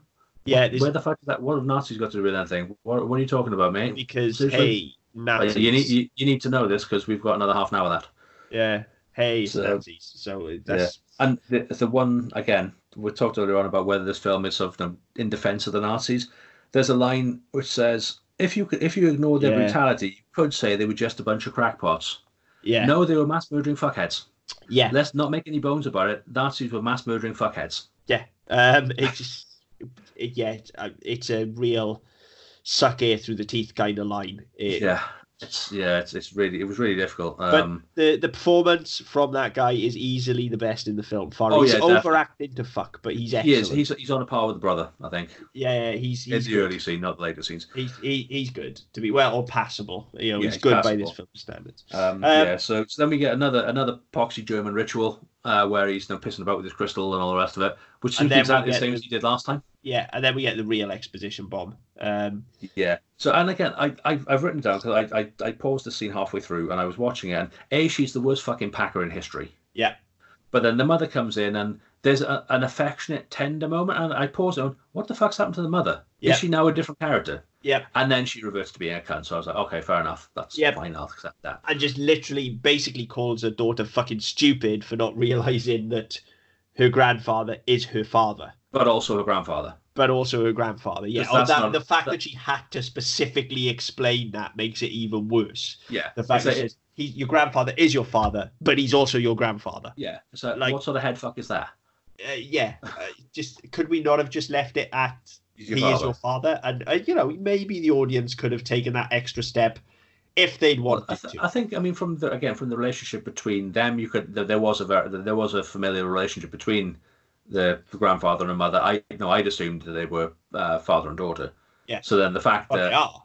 Well, yeah, but even though it was never stated, that was easy to read into it. And then when you got to this bit where, yeah, he's your grandfather, but he's also your father. So, okay, well, that explains why she's so hostile to him, but why is she such a cunt to her daughter? Well, because she's fucking batshit crazy, as is in the next time we see her, where she's, like, having her little silent moment in front of the mirror, putting her lipstick on and basically... Who puts makeup on to go in the bath? Or it's because she's crazy, Mark. Can't you see, by the way, she's putting her lipstick on and it's going slightly up onto her dimples because she's not paying us. It's because she's fucking crazy. That's why. It's just fucking bad writing and stupidity. Yeah, it's because she's crazy. That's why she's wacky, this one. I'm telling you. Total. Yeah. You should see what she does with eyeliner. Fucking hell. It's all sorts of crazy. Yeah. No, I mean, again, this scene, or the other note I've written is with the mother and Kirsten, is that it highlighted a theme for me. There's a lot of it. All the way through this film, it's all... There's a lot of victim blaming going on. It's, well, if you hadn't been in the store, your friends wouldn't be dead. If you hadn't been in the forest, your grandfather wouldn't have slapped you. We'll come on to why she is the way she is and her story about the fact that she was drugged and raped and all the rest of it. But it's not the acceptable thing. No, you see all the time. Oh, she was asking for it. She was wearing a short skirt, or she was wearing heels, or she was drunk. Again, it just perpetuates this negativity that.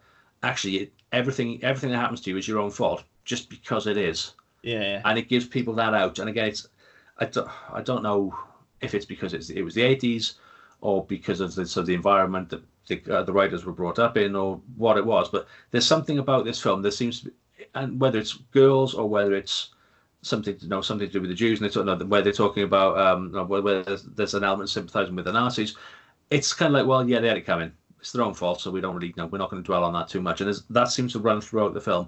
It's your own fault, because if you hadn't been there, it wouldn't have happened. Yeah. And yeah, it's really difficult to try to... It's really difficult to follow that sort of logic. Yeah. It's just fucking disgraceful, isn't it? Yeah. But it's not... There's a lot of that in this film. So one thing that we do have to mention here, when we get the big reveal that the... grandfather is her father, but also her grandfather, there is a cut to the elf's face, and it is the sole time that the one expression that the elf has is suitable, because he looks shocked, and it's fucking hilarious. It's almost like the shocked squirrel meme, you know, where the camera zooms in and it's like dun dun dun. It just zooms in. Yeah. I've actually written dun dun dun on my page as well. Yeah, so have I. And then then we get the shot of the fucking elf's face, and it's hilarious. Yeah. So then we get the rest of the story now. The grandfather explains it all. The elf needs to mate with a virgin on Christmas Eve to create the master race. Yeah. So the elf was going to do what I thought he was going to do with the bodies when he was deep throating that finger, presumably. Yes.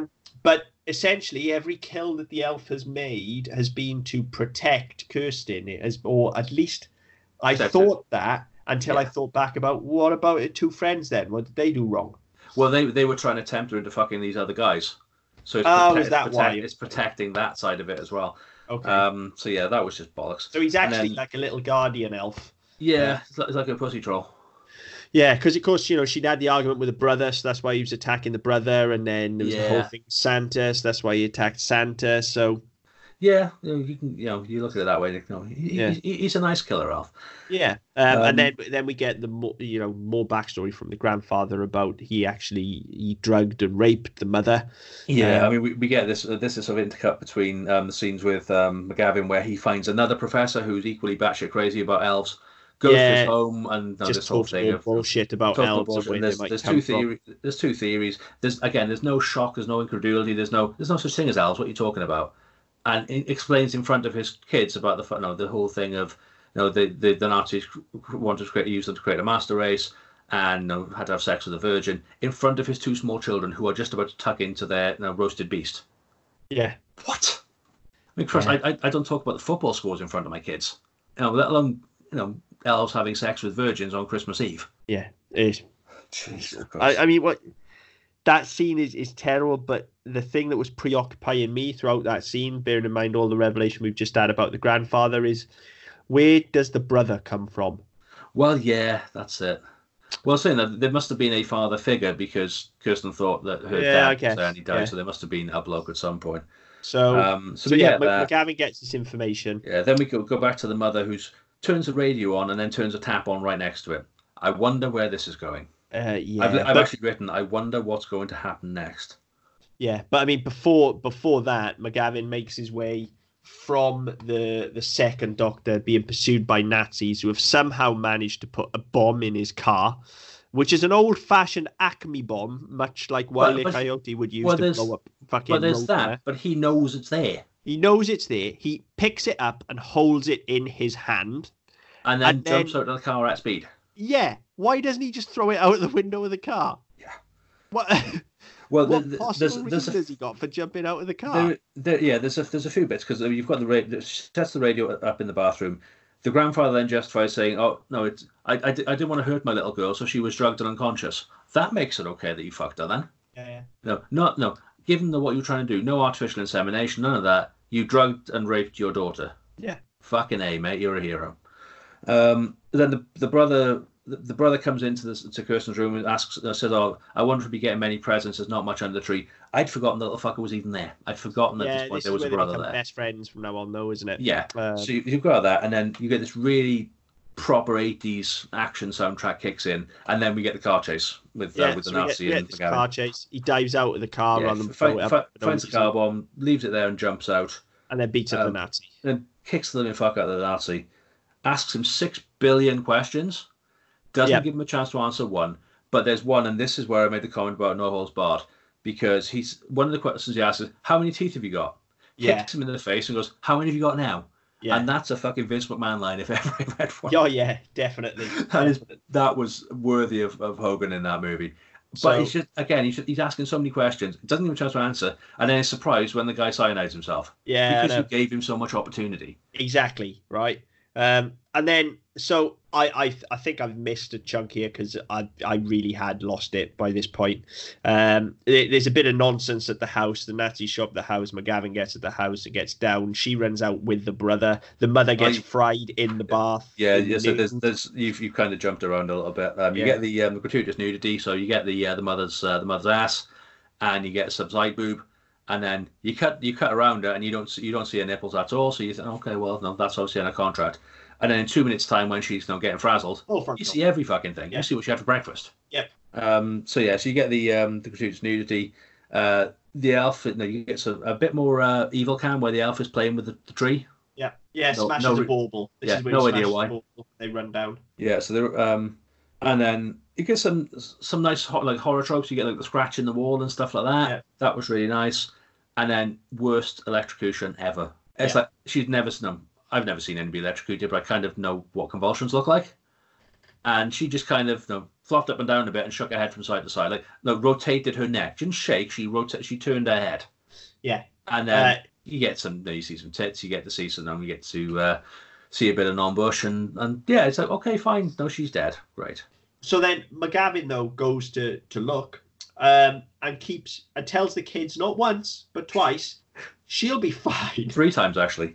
She'll be fine. McGavin comes back for the girl half his age. Nobody's questioning his motivation at this point.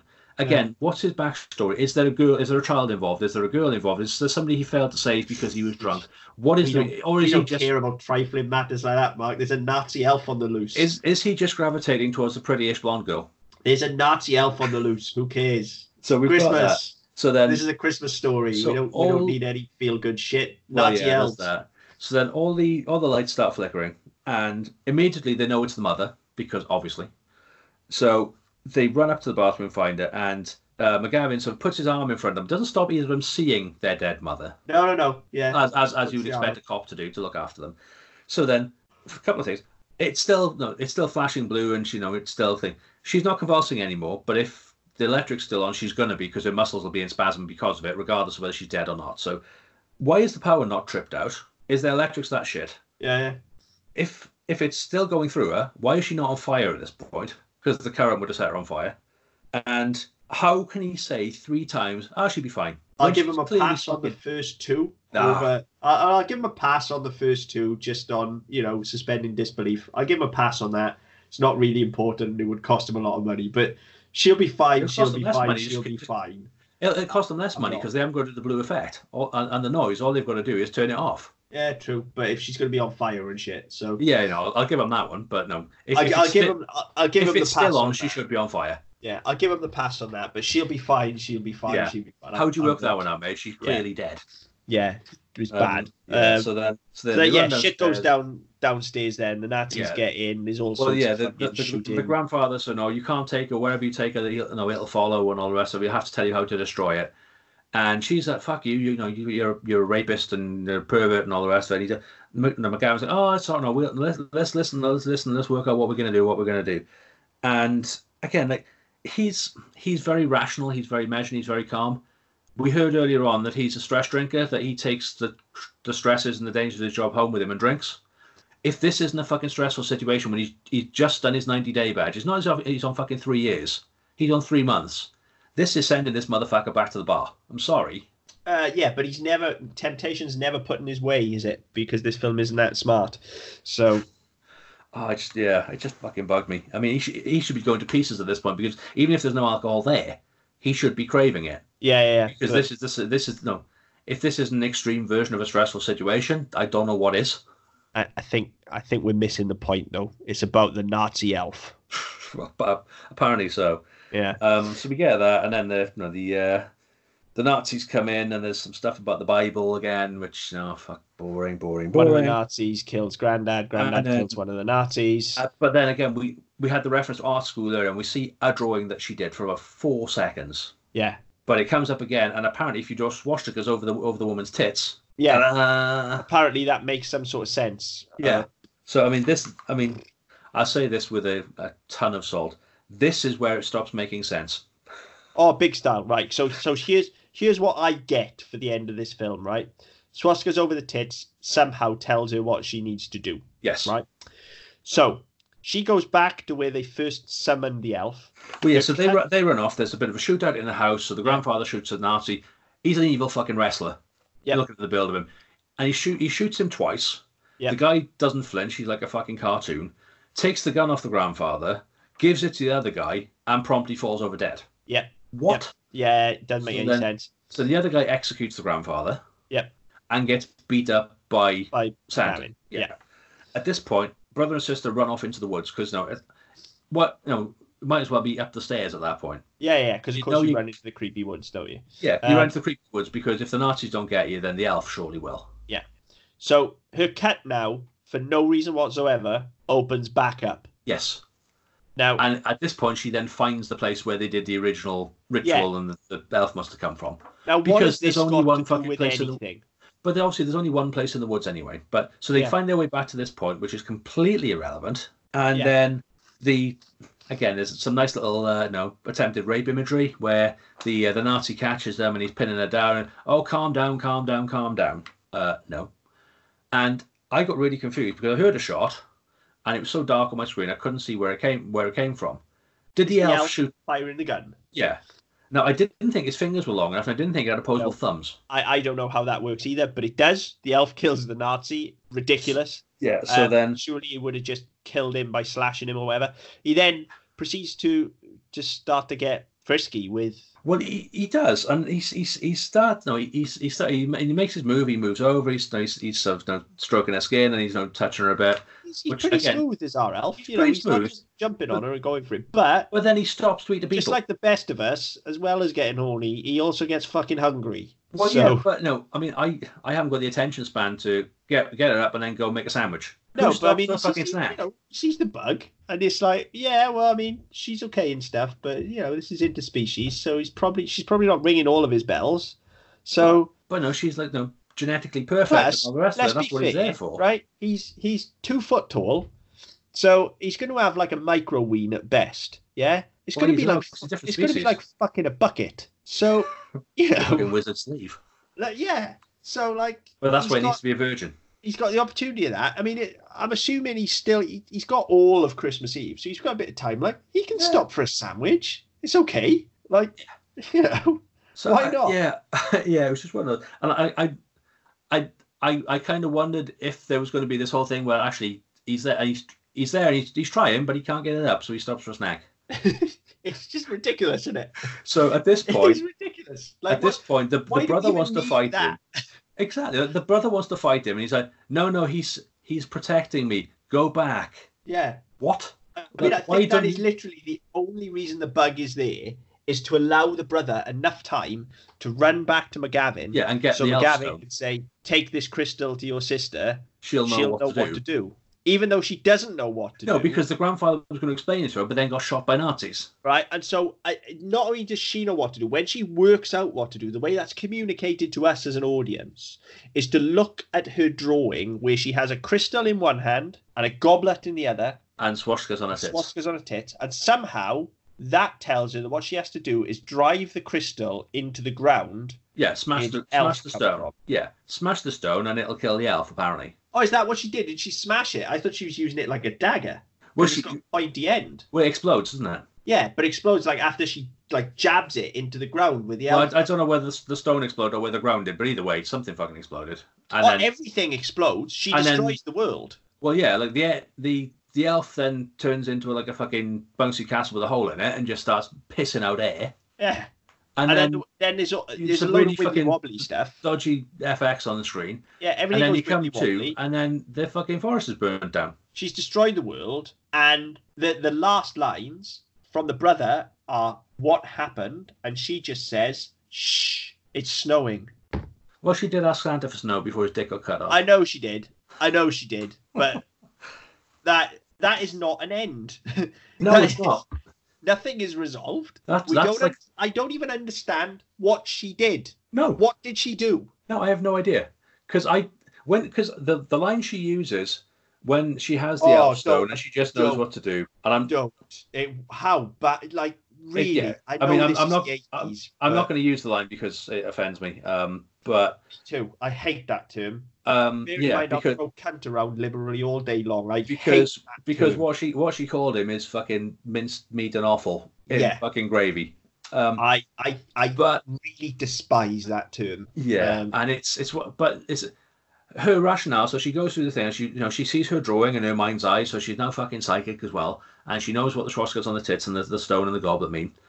So she takes the elf stone and she drives it into the ground and says, "Just die, you fucking." Thing. But is she stabbing him? Is she stoving his head in? I don't know. I don't get it. I don't understand. No, it doesn't make any fucking sense. The image quality didn't help. I'll give you that. But again, the cuts didn't help either. But if we understood how he came out of the ground in the first place, even maybe we can understand why that little hole is significant. Yeah, exactly. It's just fucking weird. Now, it just doesn't make any sense. All weird. She presumably sent him back to hell. Yeah. Burnt the forest down, maybe destroyed the world. I don't know. Who'd have thought the Nazis would destroy the world? Who'd have thought? But then we get the credits, and the credits are of an elf baby thing. Yeah. Gestated. But how? Because he didn't fuck her. Actually, he has impregnated her. But how? Because he didn't fuck her. I don't know. Maybe they finger bang. Maybe that's how elves. I don't know. I don't know. His fingers aren't long enough, are they? I don't know. I don't know. Maybe they extend when he's aroused. But worst credit ever. I stopped as soon as I saw the fetus and the name, the first name that came out. I was like, "Fuck it, I'm done." Oh yeah, that's all I did. But I was like, "These suck. I'm done." This film makes no fucking sense whatsoever. No, none whatsoever. It's as I said at the start, this is probably the worst film I've ever seen, and I've seen some dog shit. I don't know if it's the worst film I've ever seen, but it's up there. I mean, one of the films we were talking about for here was. Just to give the viewers some context, it was a film about killer Christmas trees. Yeah, but that's good. It's bad. It's objectively bad. It's objectively bad, but it's entertaining. This, by comparison, makes that look like fucking Ben Hur. Yeah, the problem with this is it's bad, but it's not entertainingly bad because it doesn't make any sense. No, and it doesn't know that it's bad. It's not playing. I mean, there are a couple of moments where I wrote down at one point because something comes up and I thought, is this film actually cleverer than we're giving it credit for? Is it trying to be a bit meta? No. And I can't remember where I wrote it. I'll find it in my notes now because I've written, does this film know what it's doing? Is it trying to be meta? And the next line is, no. No, it doesn't. It really doesn't. It's just so fucking bad. I can't remember what it does. And then you've got the nice touches, like I said, the horror, some of the horror tropes. The fact that the occult section is in, the occult stuff is in section 666, and the guy goes, "That's a joke, right?" That's a nice line, actually. It is a nice line. I quite like that. And there are some touches like that where you think, actually, yeah, they know what they're doing. And then, no, absolutely not. I'm actually trying to remember what I wrote that now. I'm trying to remember what I wrote it about. But yeah, I mean, this whole film is just, oh, it's when she talks about she's living in a cliche when she's doing all the fucking film cliches. But yeah, I mean, this film, it's just largely frustrating because if it was when I read the comments on YouTube, when you sent it to me, it talks about, a young woman discovers she's the focus of Nazi experiments, trapped in a department store with an evil elf trying to kill her. I'll watch that. Yeah, all day long. That sounds fucking great. But that's not the movie you gave me. No. And then it talks about some of the other comments and things, the 4305 where you got the creature backing away from the moving toys. It's just annoying. I mean, do we even have to ask the question here? Yeah. Well, we have to, just because you told me off last time I didn't ask it. Okay then. So, in your opinion, is this better than Super Mario Brothers? Absolutely, definitively not. No, I mean, not only is this film not better than Super Mario Brothers, this film is not better than Super Gonorrhea. Yeah, it's easily the worst Christmas film I've ever seen. Yeah, I mean, I'm not a huge Christmas fan anyway. Or certainly the build up to it gets a bit much for me. But Tori likes Christmas films, and there's an entire channel on Freeview called like Just Christmas 24 or whatever, or something like that. And they show non-stop Christmas movies, and Netflix is taken over by Christmas movies. And some of those are dog shit, but at least they are. But at least they make sense. Christmas. They make sense, and they are Christmas movies. Yeah. This one, oh fuck me, I don't know. This is like a Nazi's wet dream. Yeah, so there you go. There you go. That's what they should have put on the poster. A Nazi's wet dream. This is definitively, listeners, the worst Christmas film we could find for you. So hit the link, see for yourself. See how long you can last. Yeah. I don't blame you if you don't make it past the first 20 minutes. We've suffered to bring this episode to you because fuck me, it was terrible. But there you go. This is the bar. This is the challenge as well. If you can find a worse one for next year, oh God, let us know. Let us know because I mean, I suffer for my art. I appreciate that. I've suffered through this fucking movie, but yeah, maybe maybe there's some worse ones. There's some absolute stinkers. So let us know. But yeah, that said, you may watch it and enjoy the movie. In which case, seek medical help. But get in touch. More than welcome to have a chat with us. We're always up for that. You can email us mario@ddpodcast.net. You can get in touch with us via our website ddpodcast.net, where you can find our other episodes, some of our other shows as well. You can find us on Facebook with the Double Down Podcast Network, on Twitter @ddpodcastnet. Get in touch, let us know what you think, any films you think we might loathe and would be good for watch. Let us know. But until next time, Merry Christmas everyone, see you later.